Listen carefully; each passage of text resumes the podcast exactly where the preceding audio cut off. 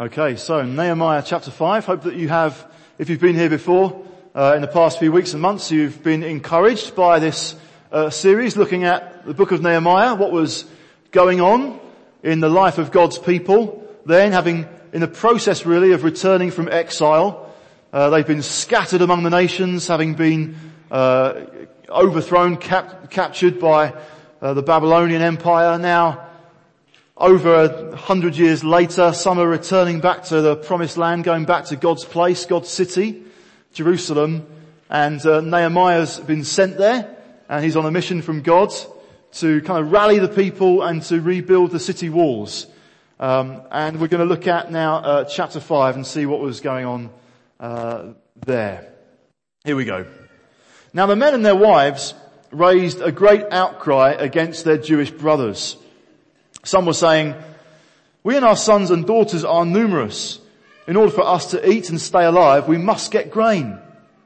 Others were saying, we're mortgaging our fields, our vineyards and our homes to get grain during the famine.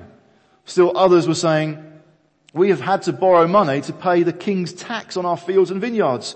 Although we are of the same flesh and blood as our countrymen and though our sons are just as good as theirs, yet we have to subject our sons and daughters to slavery. Some of our daughters have already been enslaved. But we're powerless because our fields and our vineyards belong to others. When I heard their outcry and these charges, I was very angry. I pondered them in my mind and then accused the nobles and officials. I told them, you're exacting usury from your own countrymen.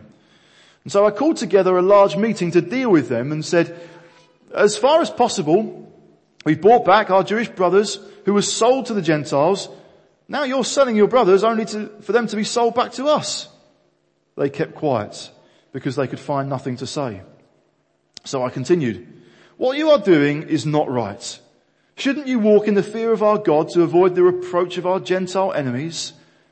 I and my brothers and my men are also lending the people money and grain, but let the exacting of usury stop. Give back to them immediately their fields, vineyards, olive groves and houses, and also the usury you're charging them, the hundredth part of the money, grain, new wine and oil. We will give it back, they said, and we will not demand anything more from them. We will do as you say. Then I summoned the priests and made the nobles and officials take an oath to do what they'd promised. I also shook out the folds of my robe and said, in this way may God shake out of his house and possessions every man who does not keep this promise. So may such a man be shaken out and emptied. At this, the whole assembly said amen and praised the Lord and the people did as they had promised. Moreover, from the 20th year of King Artaxerxes, when I uh, was appointed to be their governor in the land of Judah, until his 32nd year, 12 years, neither I nor my brothers ate the food allotted to the governor. But the earlier governors, those preceding me, placed a heavy burden on the people and took 40 shekels of silver from them in addition to food and wine. Their assistants also lorded it over the people. But out of reverence for God, I did not act like that. Instead, I devoted myself to the work on this wall. All my men were assembled there for the work we did not acquire any land.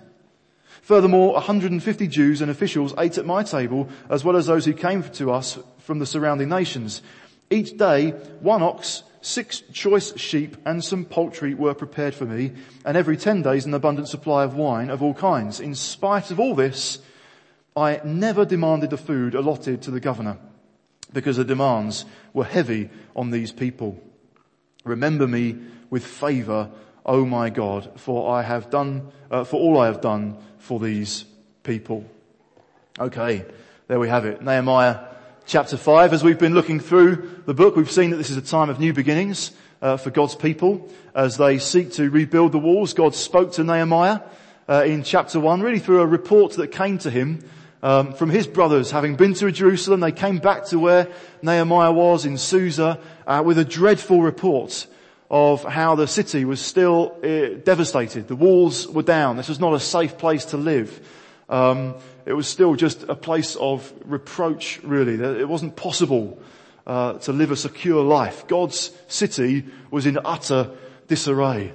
And so Nehemiah is devastated, but in his devastation he turns to God and God starts speaking to him. A plan emerges in the process of him praying and then really God places his hand on him with such amazing favor that it becomes possible for Nehemiah with the king's blessing um, to return all the way from Susa, 800 miles away, to go back to Jerusalem.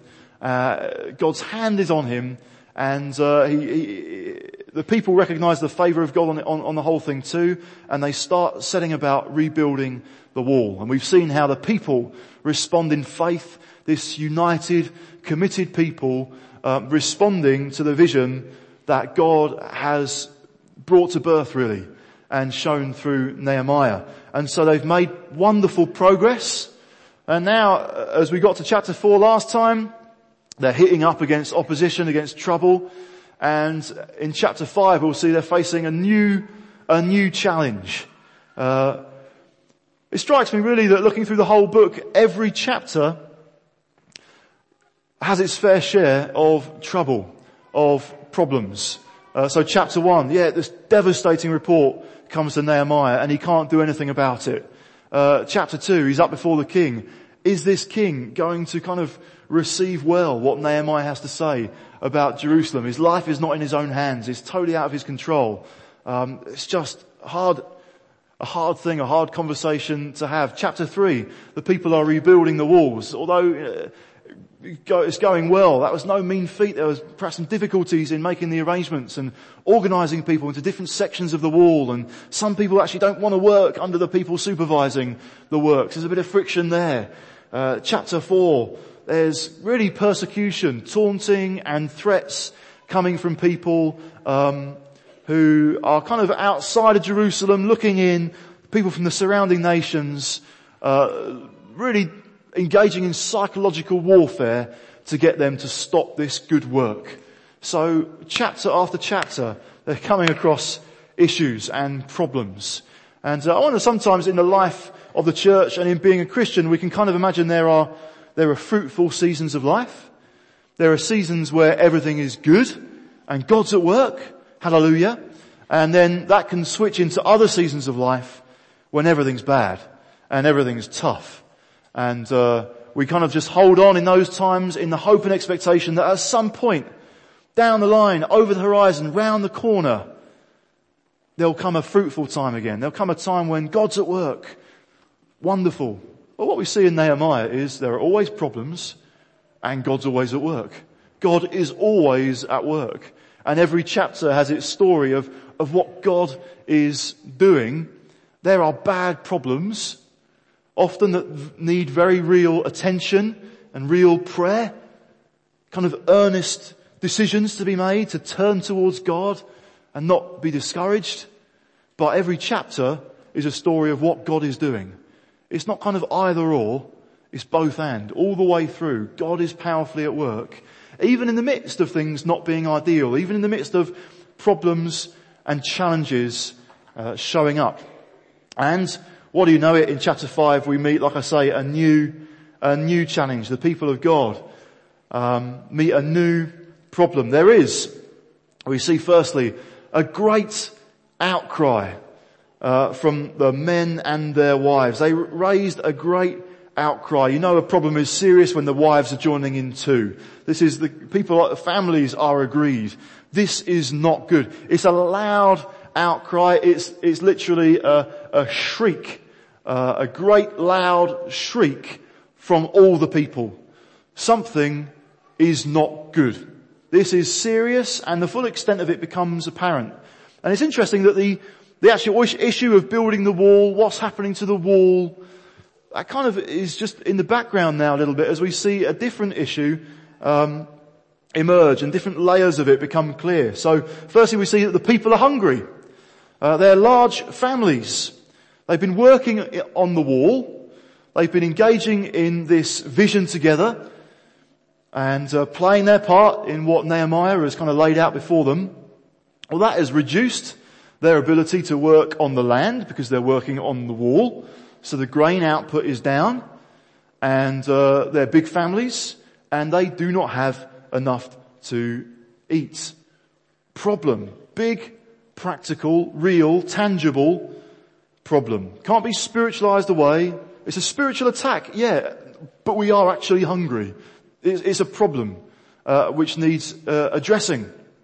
It goes on a bit deeper. Uh, others were saying, we are mortgaging our fields, our vineyards and our homes to get grain during the famine. I mean, it's one thing to mortgage your property um, in order to kind of like creatively handle your finances and maybe uh, open up a new opportunity, um, go someplace, uh, do something that, you know, luxurious. Yes, over the course of time, we know we can pay that back, so we're going to remortgage in order to do the extension or whatever. This isn't this isn't kind of remortgaging to do something positive. Um, this is we don't have any food. What can we do to get food when there's a famine? We're, we're going to kind of just give up our, our property. We're going to mortgage it. We're in debt and so we're having to, to deal with it. And then the problem goes even, uh, even deeper uh, when people are saying, you know, we've had to borrow money to pay the king's tax on our fields and vineyards. I'm no economic expert.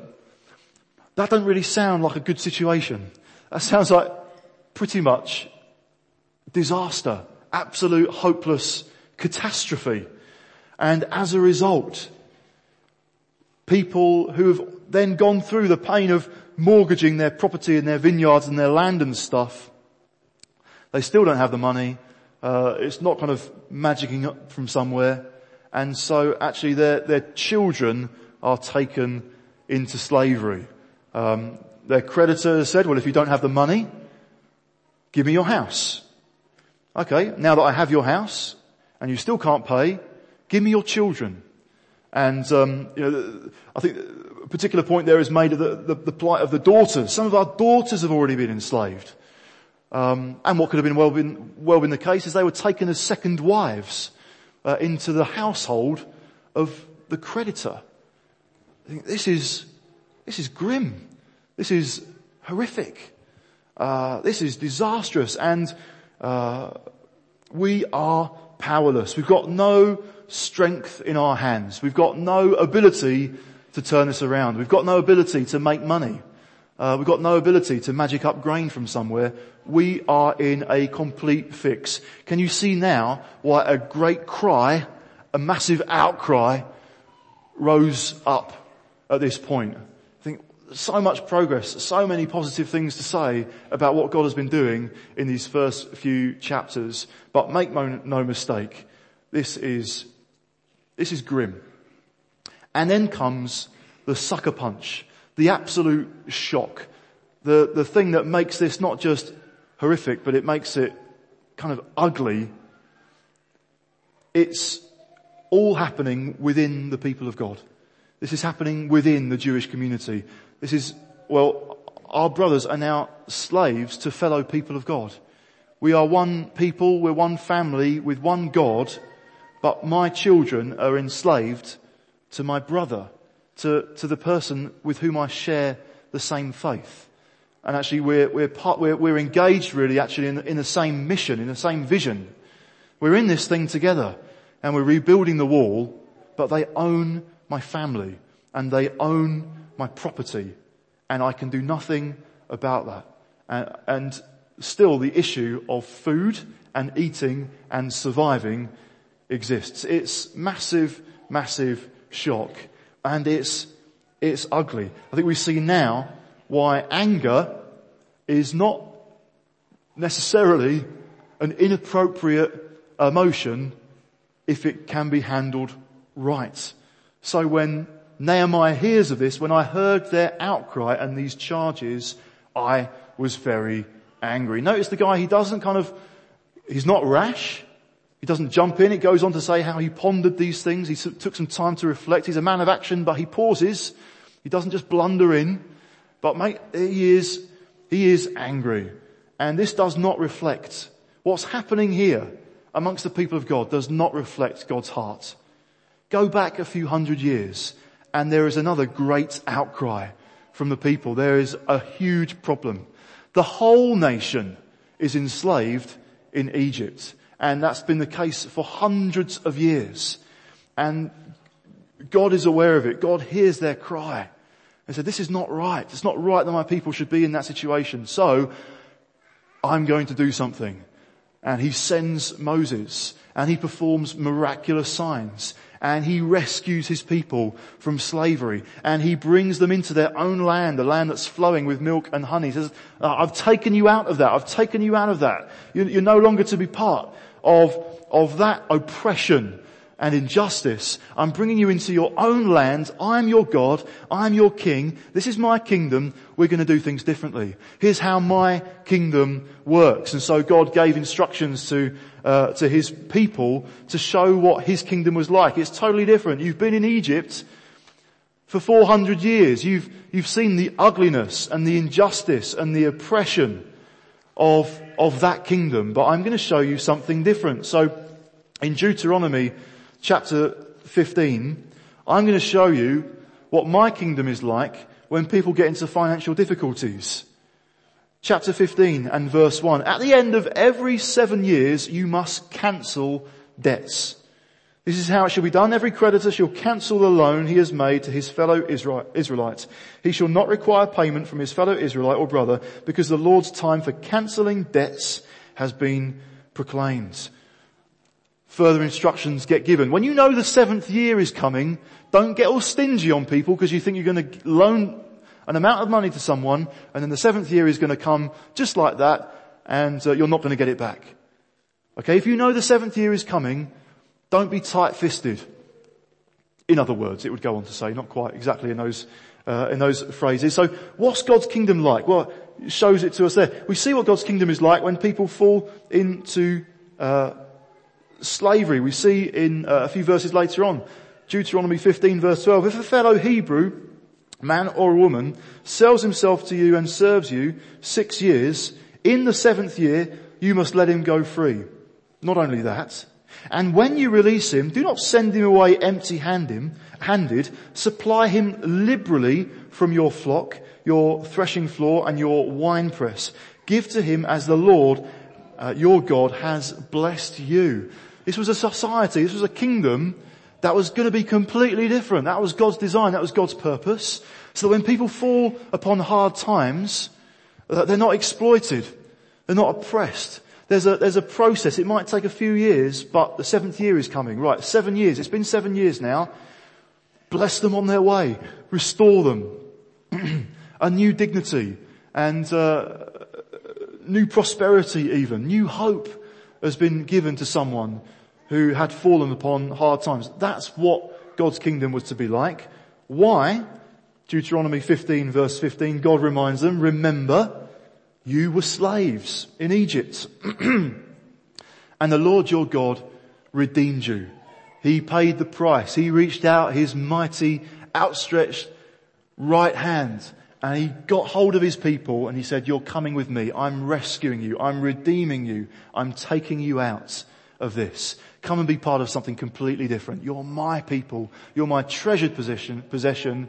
I love you and I want you to experience what it is to be uh, in the good of, of my kingship, not the Pharaoh's. So remember, you were slaves in another land and your God redeemed you. And come to Nehemiah 5 and what do we see is we've seen a God who rescues the helpless and restores them, sets them on their feet again. That's what God did to his people.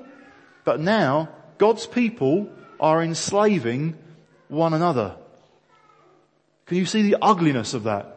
Can you see how desperate that is and how inappropriate that is? And you've got a sense of people kind of saying, Oh God, thank you so much. Thank you so much for rescuing us out of Egypt. Thank you so much for what you're doing right now, what we see with our own eyes, this, this wall getting rebuilt. Jerusalem is going to be habitable again. The joy of the whole earth. Lord God, we praise you. Right.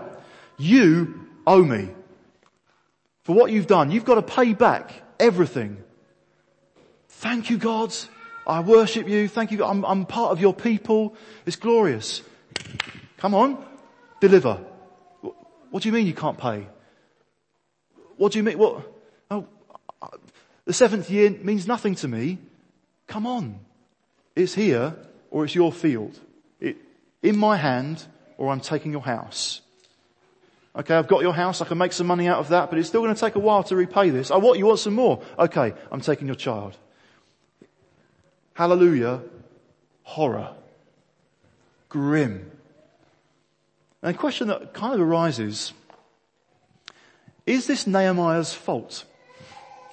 The man of God, the man of action, the man of prayer, the man of vision. Come on everybody. You see the hand of God, the favor of God is upon us. We've got the resources available. The king, the emperor has sent me. Can you see how God has kind of been orchestrating things? Now is the time. Now is the time. Let's go for it. Let's rebuild the wall. Yeah, we're with you. Yeah, we're going to forget the countryside. We're coming into the city and we're going to rebuild the, rebuild the walls. We can see that God's doing a great and powerful work. Ah, there's no grain. And this is what's happening. I just kind of wonder, when Nehemiah is pondering, is that what's going through his mind partly? This is not right. But, what, am I responsible for this? We'll, we'll look at that perhaps a little bit later as well. But I think what is key to draw out at this point is really what we started. God is always doing something. God is always at work. And there are some issues and problems to front up to. And sometimes we see that particularly when God is doing a, a new thing. There's a new beginning right here in Nehemiah. There's a new beginning in, in, the, in the, uh, the history of God's people. And we've seen other new beginnings in the scriptures. You know, in Acts, you see a new beginning, a new community, a new covenant people, uh, disciples of Jesus.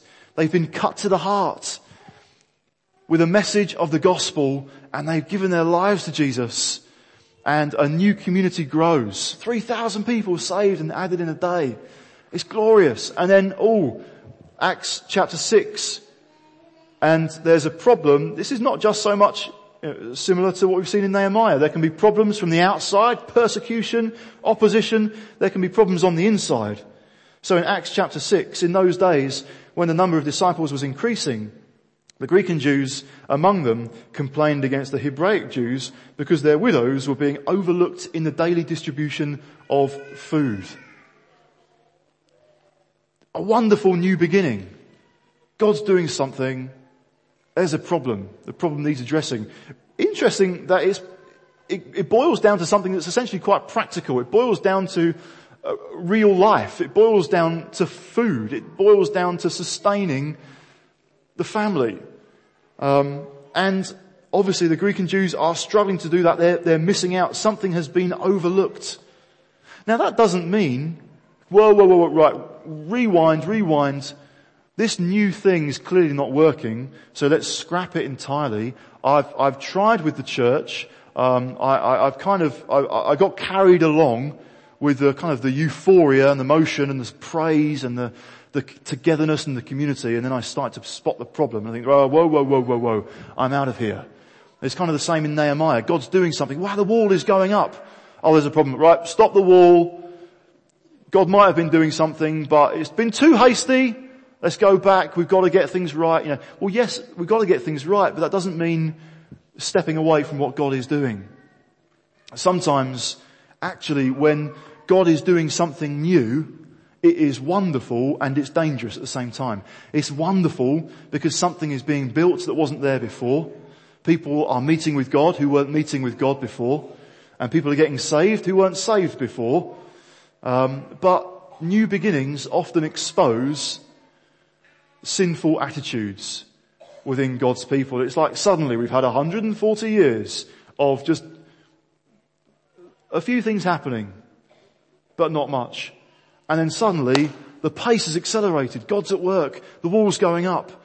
And in that momentum, in that time where God is accelerating things, there's also an acceleration of bringing out the problems, bringing out the kind of secret hidden attitudes that have been tucked away in the recesses of our hearts God's doing something new. Oh, actually they start to come to the surface as well.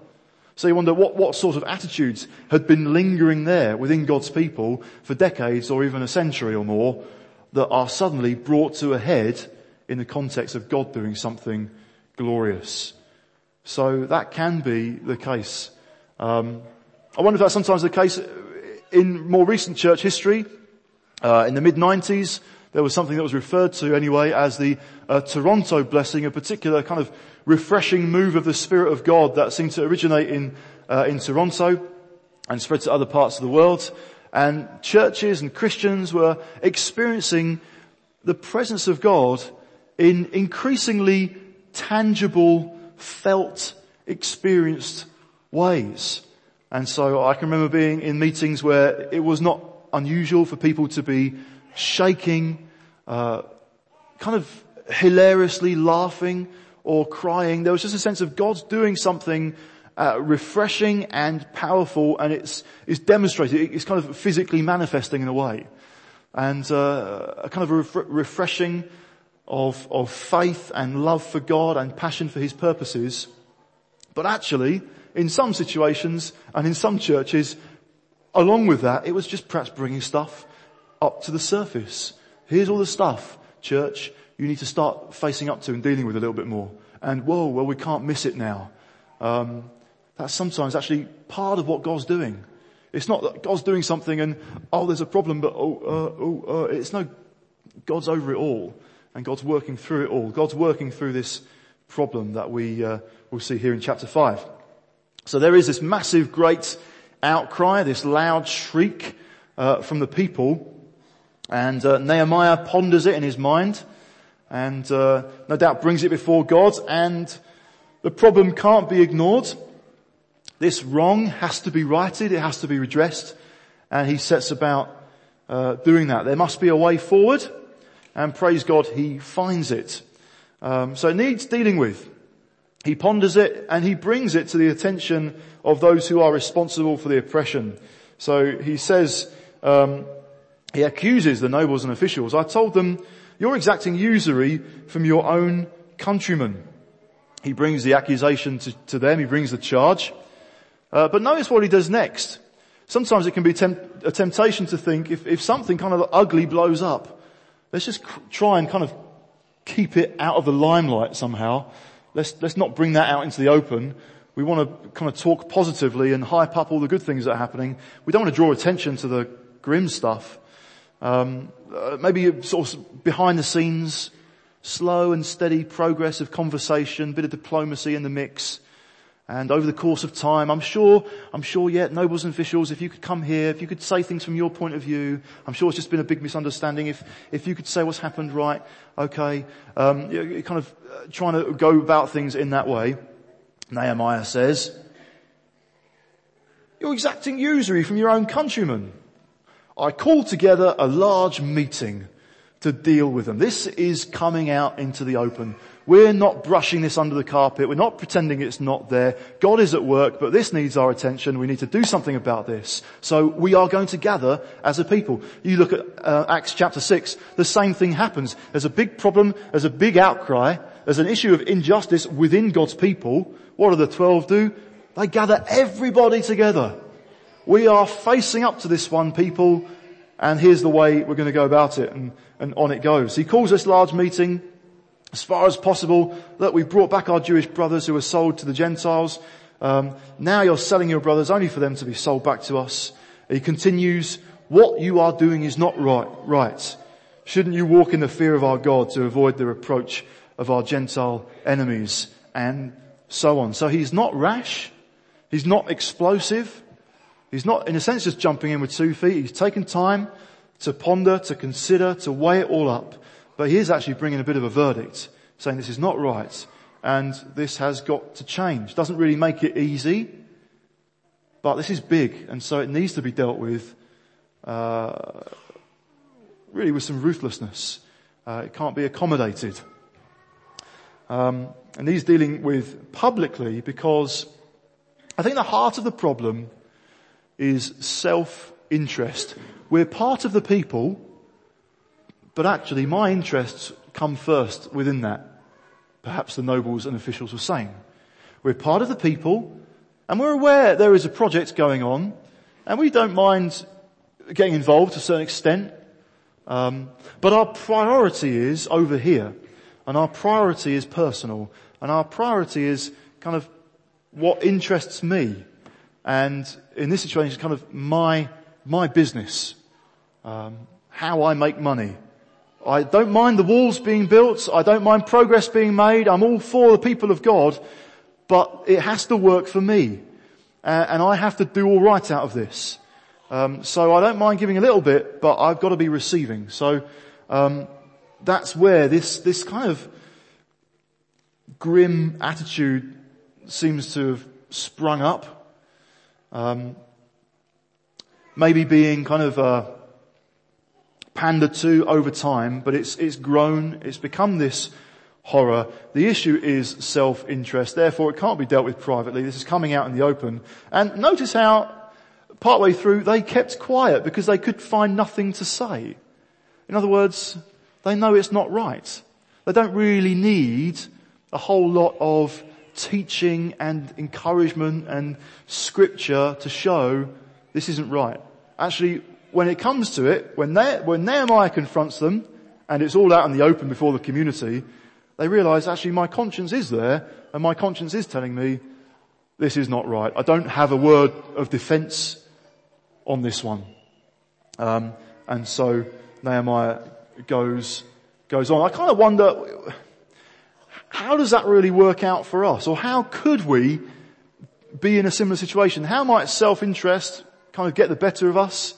Um, how might we get into a situation where we are worshipping God and glad to be part of His people over here, but simultaneously being hard and demanding and harsh with one another?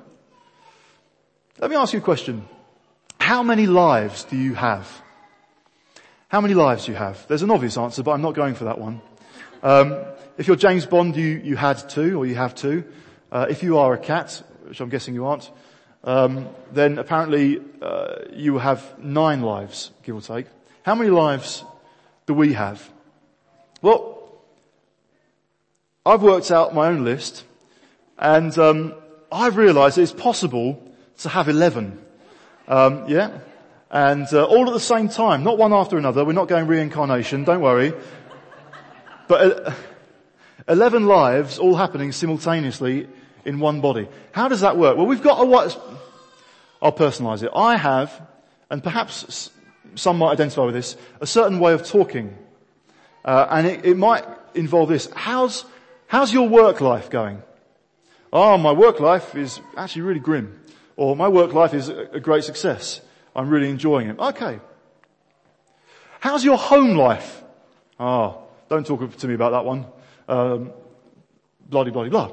So we've got these different ways of talking about different lives. Here are the lives I've worked out. Work life and home life. A social life. We've got one of those, I hope. And a married life for some of us. There's, uh, there's family life. And for some people, depending on what their role, they have a public life and a private life. And uh, often in the media, there is, it's kind of like, no, it's okay. These can be separate. What's in my private life shouldn't really be seen to have any bearing or any influence or any relevance to my public life. What I do in public is one thing. What I do in private is none of your business. Well, yeah, but if you are kind of in public life, then your private life does have something to do with it. But we, we live with kind of different, different lives. Did I come up with any others? Oh yeah. So for us, we have an addition, we have a spiritual life. And a spiritual life is made up of a variety of other lives. Um, there's my prayer life. Uh, there's my thought life, uh, which we sometimes talk about. And I suppose generally together there is church life. Um, so lots and lots of lives. Uh, you might be able to think up some others. Feel free and whack them on Facebook later. But for now, it's possible to have 11 lives. Now is that just a way of talking? Or is there an issue there? Because the real and the honest and the obvious answer really is we've just got the one life. Um, it might have a lot, whole lot of different facets to it, but I've just got one life. Um, so is it just a way of talking or is there an issue involved? Well, possibly it's just a way of talking. Um, but if there were an issue, it could be this. That we see them as separate entities, kind of separate boxes. That's work. So that, that can live, that can happen with quite different rules and kind of a very different code of conduct. and um, a different kind of set of behaviour, uh, even a different set of beliefs. They are relevant to the workbox, and that's there. But that's different. There are other, there's a different code of conduct, there's a different set of beliefs, there's a different kind of set of appropriate responses to family life over here.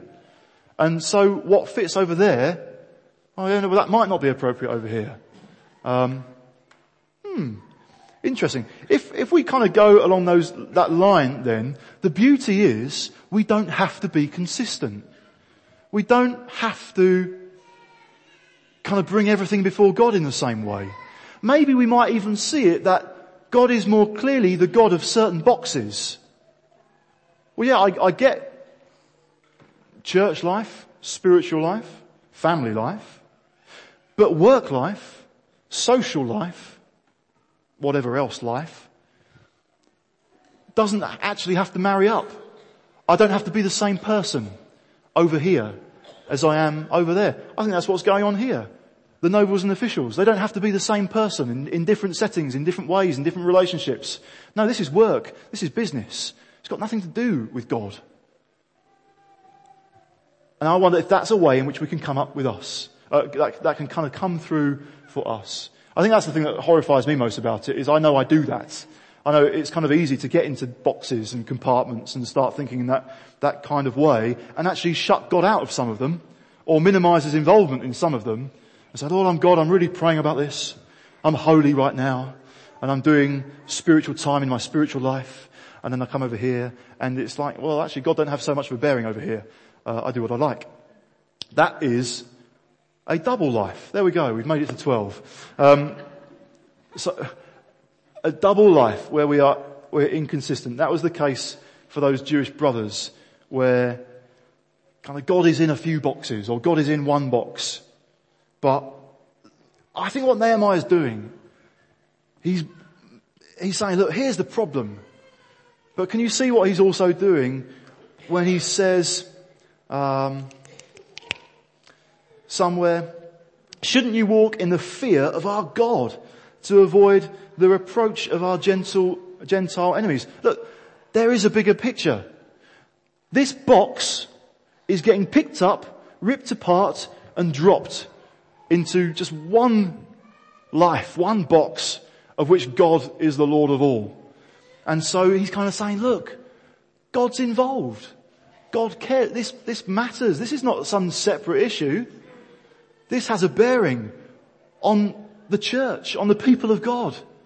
Oh, it's got nothing to do with it. It has everything to do with it. Because everything has everything to do with God. And God is interested. So now wonderfully, we see their response.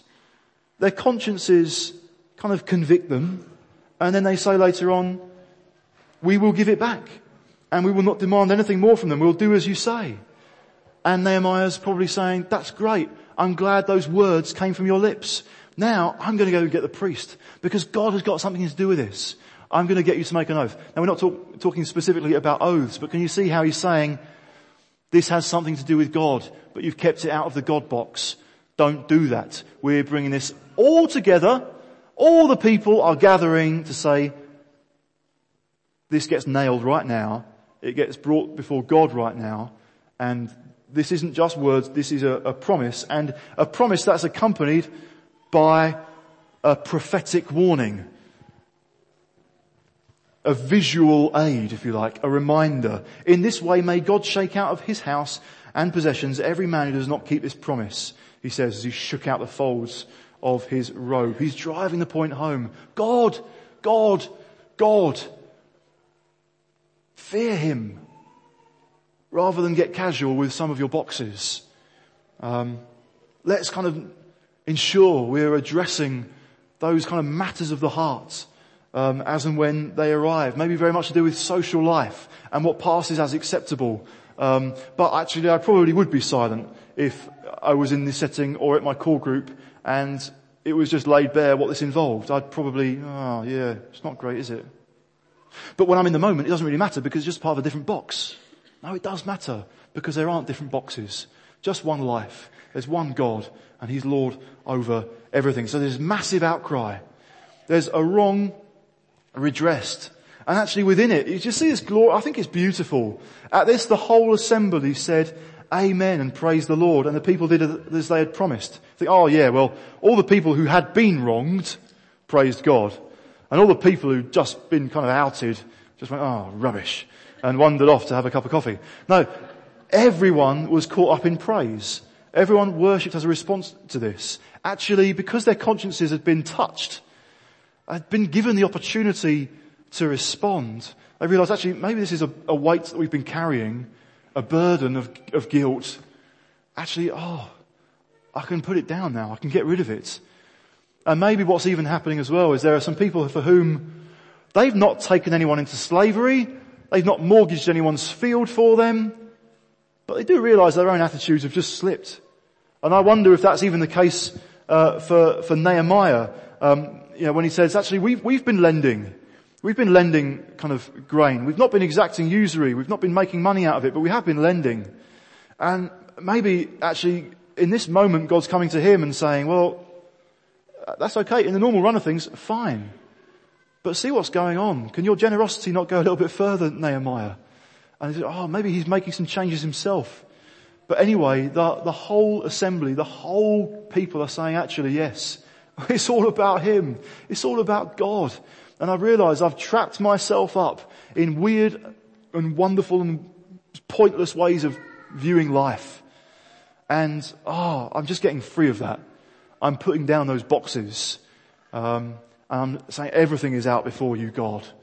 And actually we're, we're one people again together. So we've, we've, we've kind of sort of been one people, but actually with this massive divide through the course of it. There are the wealthy ones who own the other ones. God's people are divided then, aren't they? It's not one people. Now they're coming back into a moment when, yes, we're seeing it. God is first. We're putting Him first. We're, we're, we're kind of taking our self-interest and we are kicking it away. This is not about me. This is not about what I get out of it. it. This project about rebuilding the wall is not so that my reputation or my bank balance is enhanced. This is for Him. And I'm putting my hand to what He wants to do. And my life is in His hands. It's all about you, God.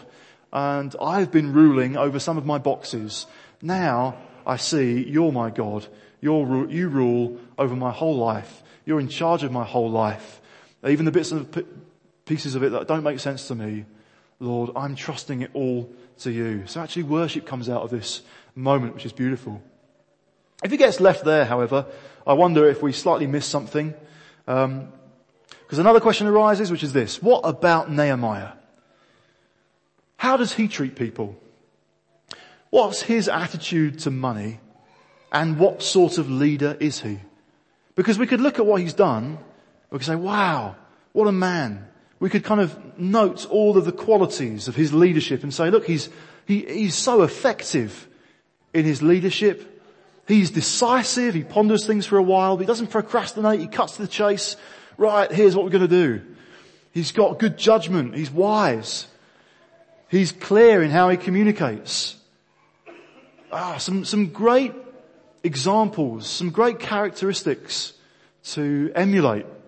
But it could get a bit warped if we only emulated those particular characteristics and we didn't see what it goes on to show us. We could get a warped view of leadership. Yes, I'm going to be decisive. I'm going to tell people what my judgment is and I'm going to crack some heads together. I'm going to call a meeting, which is a sign of authority in itself. I call a meeting, gather to me now. Yes, I'm kind of a bit power hungry. No, this is not autobiographical, I hope. Um, just go with it, hypothetically speaking, I'm sure. Um, bit power hungry, bit kind of enjoying the thrill. I said this. I did that. And all the people responded. God's at work. Can't you see? God's at work through my leadership. And so kind of it can get distorted and twisted round because the very heart of the issue that Nehemiah is trying to address in others, he's, well, he's already addressed it in himself. In other words, the issue was self-interest. my world, my kingdom, what's good for me. And if that isn't dealt with in our own hearts and we lead something, we're in danger and we put other people at danger because it comes about, it becomes, it, everything flips around. It's no longer leaders serving people. It's no longer leaders supporting people. It becomes people supporting leaders. It becomes people serving leaders. This is what we see. Nehemiah spends the last section of this chapter describing not just this particular episode in the history of the people and what was going on, but describing what characterized the 12 years during which he was governor uh, in Jerusalem. And uh, the governors that went before him made sure they got what they were entitled to. And they were entitled to quite a lot. And so you'd get like the, the emperor saying to one of their regional leaders, this is what you're entitled to. You can have this. You can have all this food. You can have that. You're entitled to that. That's the privileges of the responsibility that you have. So, you know, make sure you have it. But the emperor didn't pay. It's the people who pay through taxes. And so that's what would happen. The, the governor would raise taxes to support himself. That's what their officials would do. The officials would go out on behalf of the governor and raise taxes. But they also had to raise taxes for someone called a satrap, and he was like over a massive province. He had to be supported. He needed lots of people. He needed lots of food. He needed a big palace. He needed horses and all the rest of it. So tax the people. Um, and then also there's an emperor. And he lives in Susa, which is miles away, but he needs a really, really big palace. And he's got loads of people. Uh, uh, he's got loads of uh, prestige, so he gets even more privilege. So it all comes back to the same people paying three or four or five or six different taxes. We don't have any money. We're having to borrow money to pay the tax. And when leadership gets wrong, when leadership goes wrong, people get taxed. Come on, come on. Yeah, there's a wall to be built. Let's go for it. Ah, it doesn't matter. You support me.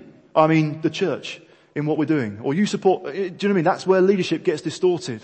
If self-interest isn't absolutely killed and run through. Because leadership in any sphere is heady stuff. It can go to our heads and we think we're more important than we are.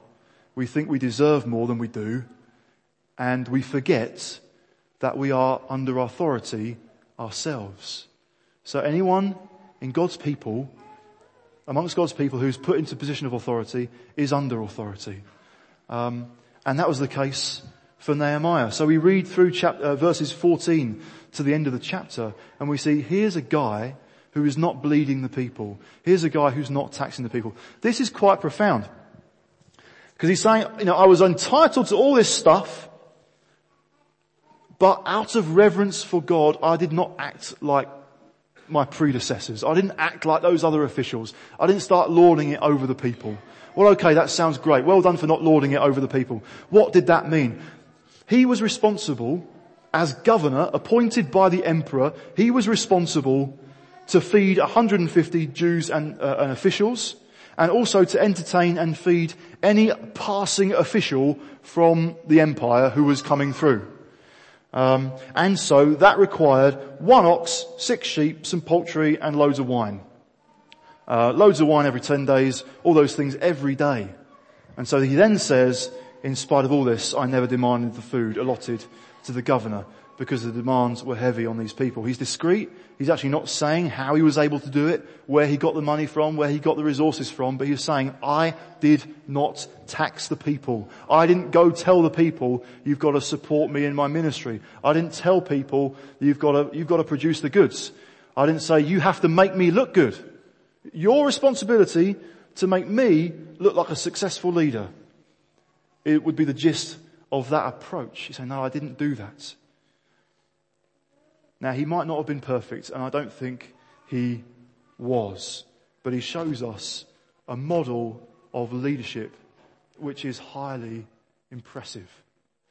And we see a greater model of leadership in one who was to come uh, to Jerusalem hundreds of years later, who would find his disciples arguing on the road about who was the greatest or who could have this position and that position in his kingdom. And Jesus said to them Mark chapter 10, he said, no, that's, that's, others might behave in that way, but that is not happening in my kingdom. I don't want that to be what characterizes your attitude to leadership in my kingdom. Yeah, uh, you'll have responsibility. You might even, you'll have significant, um, position in a sense as apostles in the future, but there's no way I want you behaving in that way. So Mark 10. He hears about this argument. He says Jesus called them together. Doesn't just have some little private conversation. He calls the disciples together, verse 42, and said, you know that those who are regarded as rulers of the Gentiles lord it over them and their high officials exercise authority over them. Not so with you. Instead, whoever wants to become great among you must be your servants and whoever wants to be first must be slave of all. For even the son of man did not come to be served, but to serve and give his life as a ransom for many. It's not you being my slave. It's leaders. It's, it's me being yours. That's what Jesus was saying. I've made myself the servant of all. I was the first, but I've become the last. This is how I am. Why is that? Because he's a God who rescues. He's a God who hears the great outcry from a people who are helpless and enslaved in absolutely a desperate situation which they cannot fix themselves. That was the case in Jerusalem, but that's the case for all of humanity before Almighty God. And God came to us and He reached down to us with His mighty outstretched arm. He came to us in the person of His Son, Jesus Himself, the perfect model of leadership. Let me come. I'm going to wash your feet. Let me come I'm going to die your death. Let me come. I'm going to take your weight. Let me come. I'm going to suffer your sin. Let me come into your life and take all of that upon my shoulders because I didn't come to be served. I came to serve. When that truth hits our lives, we receive the grace and power to be the same and to model the same leadership. Where that truth doesn't impact our lives. When it's not just, oh, Jesus was that example, I must be like Jesus. It's no, Jesus came to serve you. Jesus came to serve me. Jesus came to demolish my sin. Jesus came to demolish my life and put it back together again and take me into an eternal glory. That's what I've received from him. That's what he's like now. This is what you owe me. You've got to pay for what you did. No. Come on everybody. You've got to make me look good. You've got to do what I say because that kind of is the done thing with authority, isn't it? We, we kind of get to look the part. And, uh, all the rest of it, no, no, no. We want to look like Jesus, who was a perfect example of something that Nehemiah approached. Amazing, humble, non-taxing leadership. So when God does something new, there are challenges to be faced. In every chapter of our story as a church, and in every chapter of your story personally, if you're a believer in Jesus, there will be rough and smooth. Every page, every chapter will be good and bad in a way. But God is at work. And even in the painful moments like Nehemiah 5, oh, I realize, I do that with boxes. I do that at work. Actually, I do that with my brother. But oh God, it's so good to be in your hands that even though that's not comfortable, oh, it takes a weight off me when I realize when you bring it to my attention so that I get free, so that God's people are blessed and restored and together we're more united and strengthened to, to, to continue building what God has asked us to build. So when those challenges come, when the pace increases, it's not time to kind of like, oh, run away, run away, run away. No, God's doing something, God's doing something, God's doing something. When that raises issues in my heart, God demolish my block, boxes because we need to keep moving. And uh, that's my, that is my prayer, that's my desire for myself and for us together as a church. Why don't we pray and we worship God?